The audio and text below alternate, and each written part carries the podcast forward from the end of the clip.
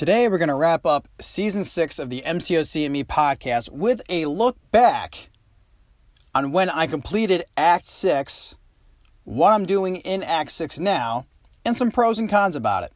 This is the MCOC and podcast, and I'm your host, Zach Rossi.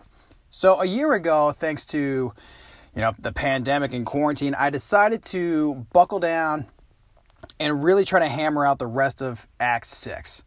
Uh, when I got back into the States uh, after my last tour, I was just in the middle of like Act 6.3, I recall.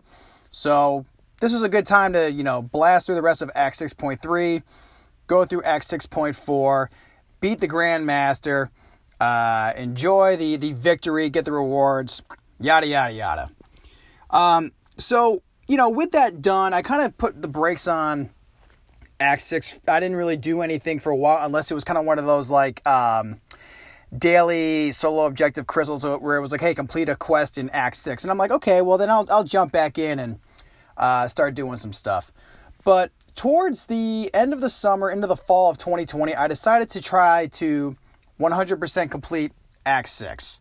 So what I decided to do at first was just you know sort of nickel and dime my way through. Uh, Act 6.1.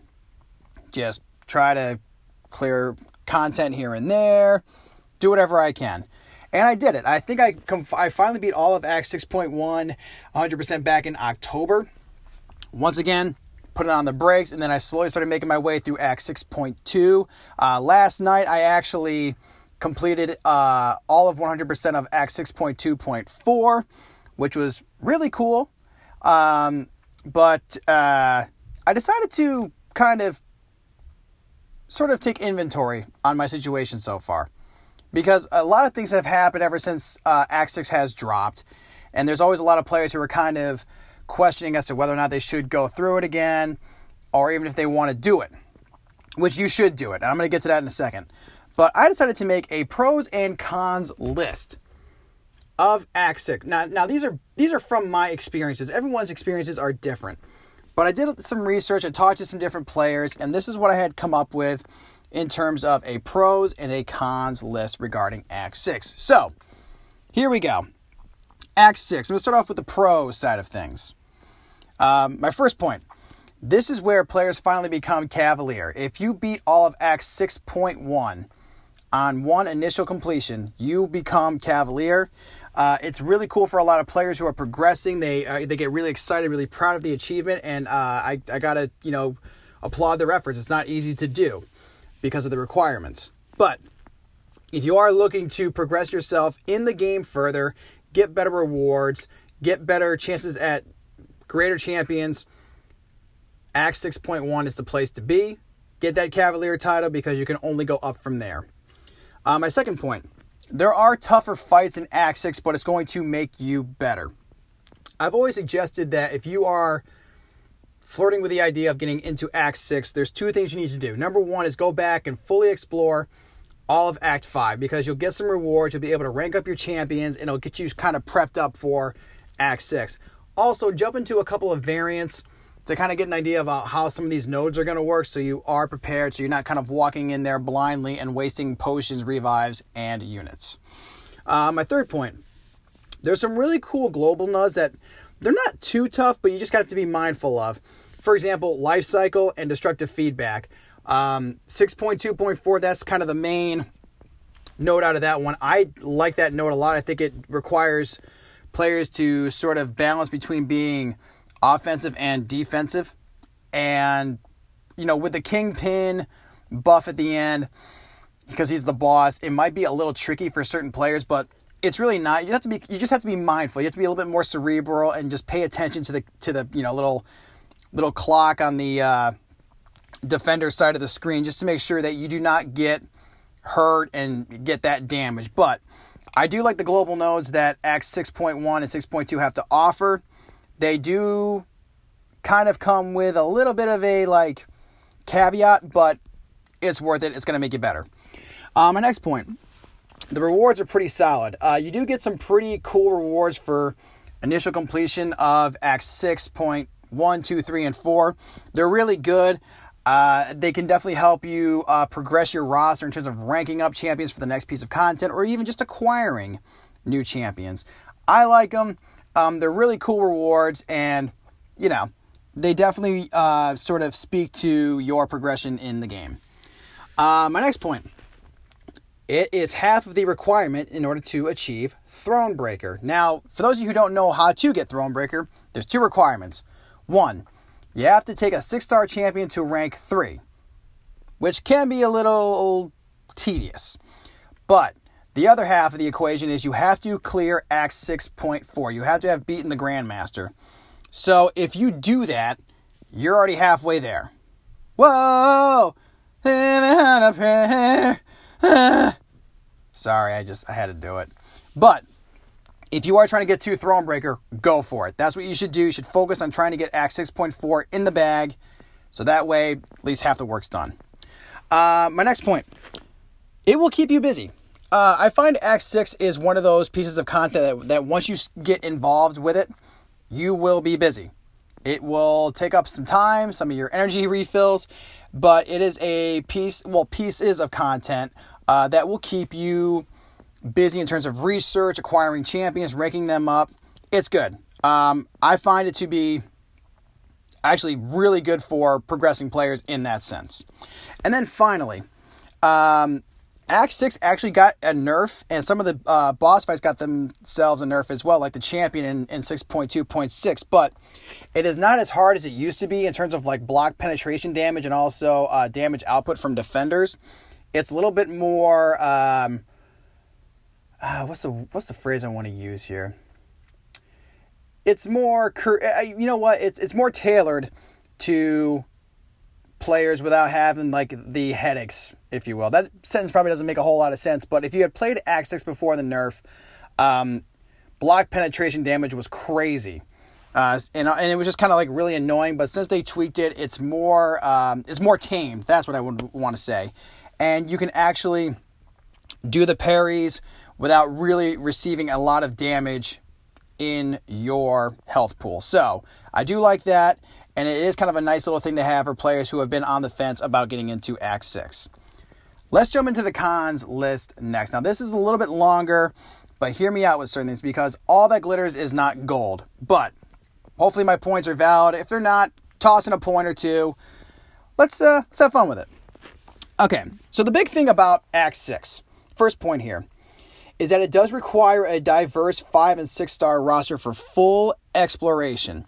Because some of the requirements in certain quests require you to have like four six star champions or five. Um, sorry, sorry, rather, uh, like five star champions, uh, like four that are science class, mystic, skill, etc.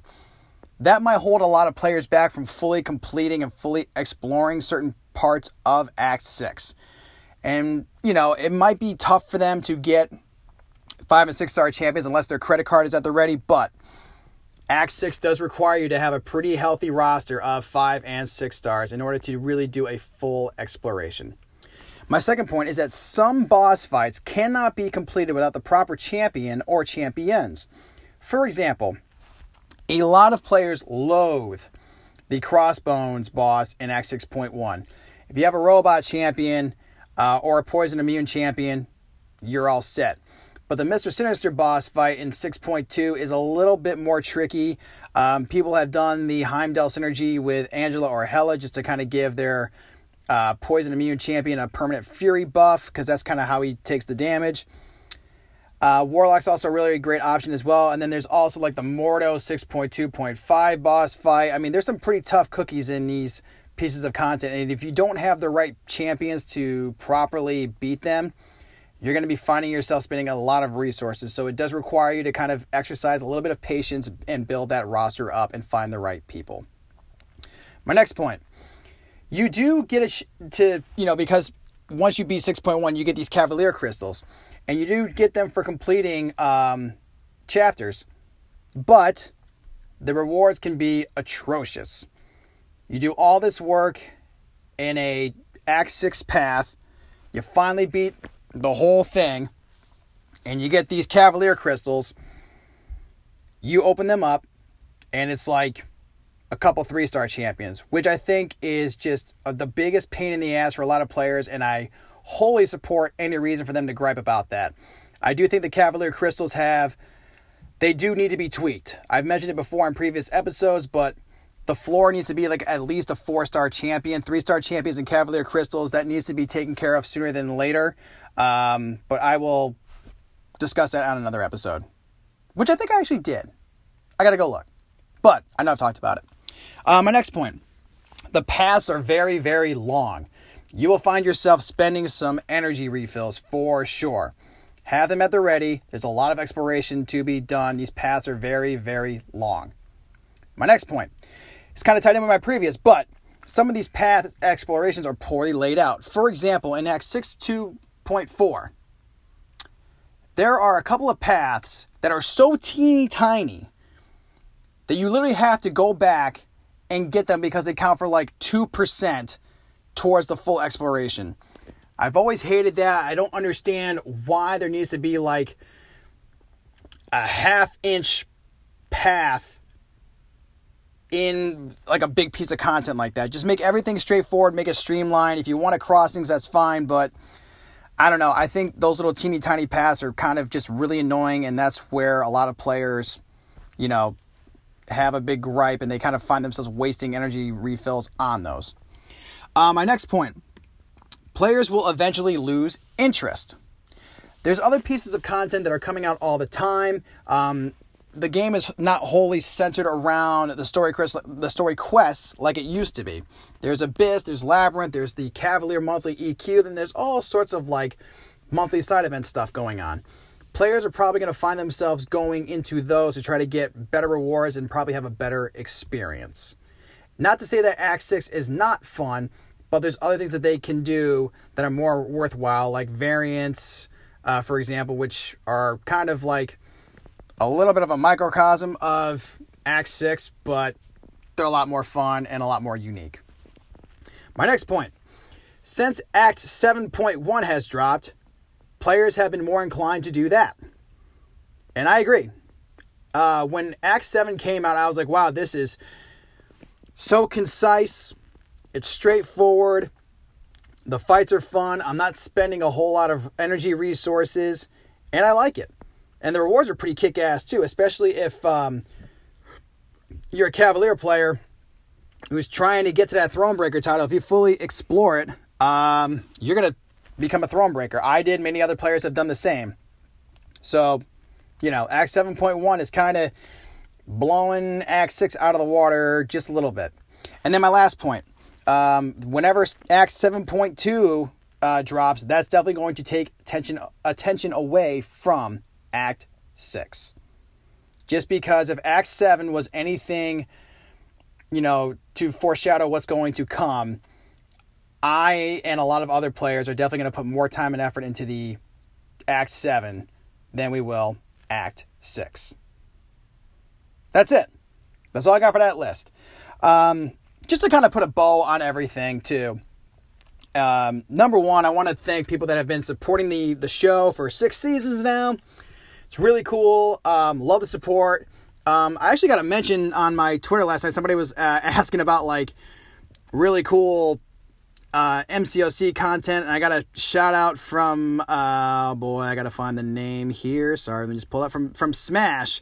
And uh, Smash, just want to say um, thanks a lot for that. It means means a lot. Thank you for supporting and encouraging other other people to come check out the channel as well. And then what I want to say here at the end is I know that it's been a little bit of a tumultuous time in the game, outside of the game, the community. There's been people that have been um, the victims of toxicity, people have left who have been really cool content creators. There's been a lot of bugs, a lot of glitches, a lot of apologies being thrown around. And, you know, it does kind of suck when players are kind of sort of decreasing the time spent in the game, but I have a feeling it's going to get better. I think, if anything, Kabam is probably looking at this month as like a blueprint of what not to do going forward. Uh, I really encourage them to do that if they aren't.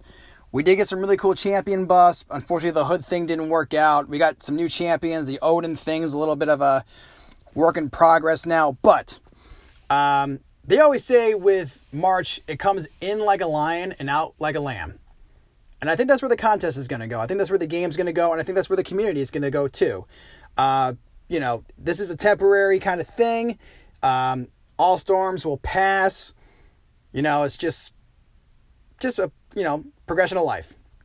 But at the end of the day, we also got to be there for each other. We all got to be supportive of one another.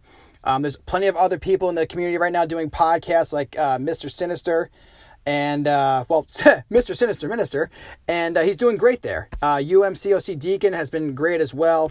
Go support these people. Uh, go just, you know, throw a like on the channel. Do whatever you can to support your, your brothers and sisters who are doing the good stuff.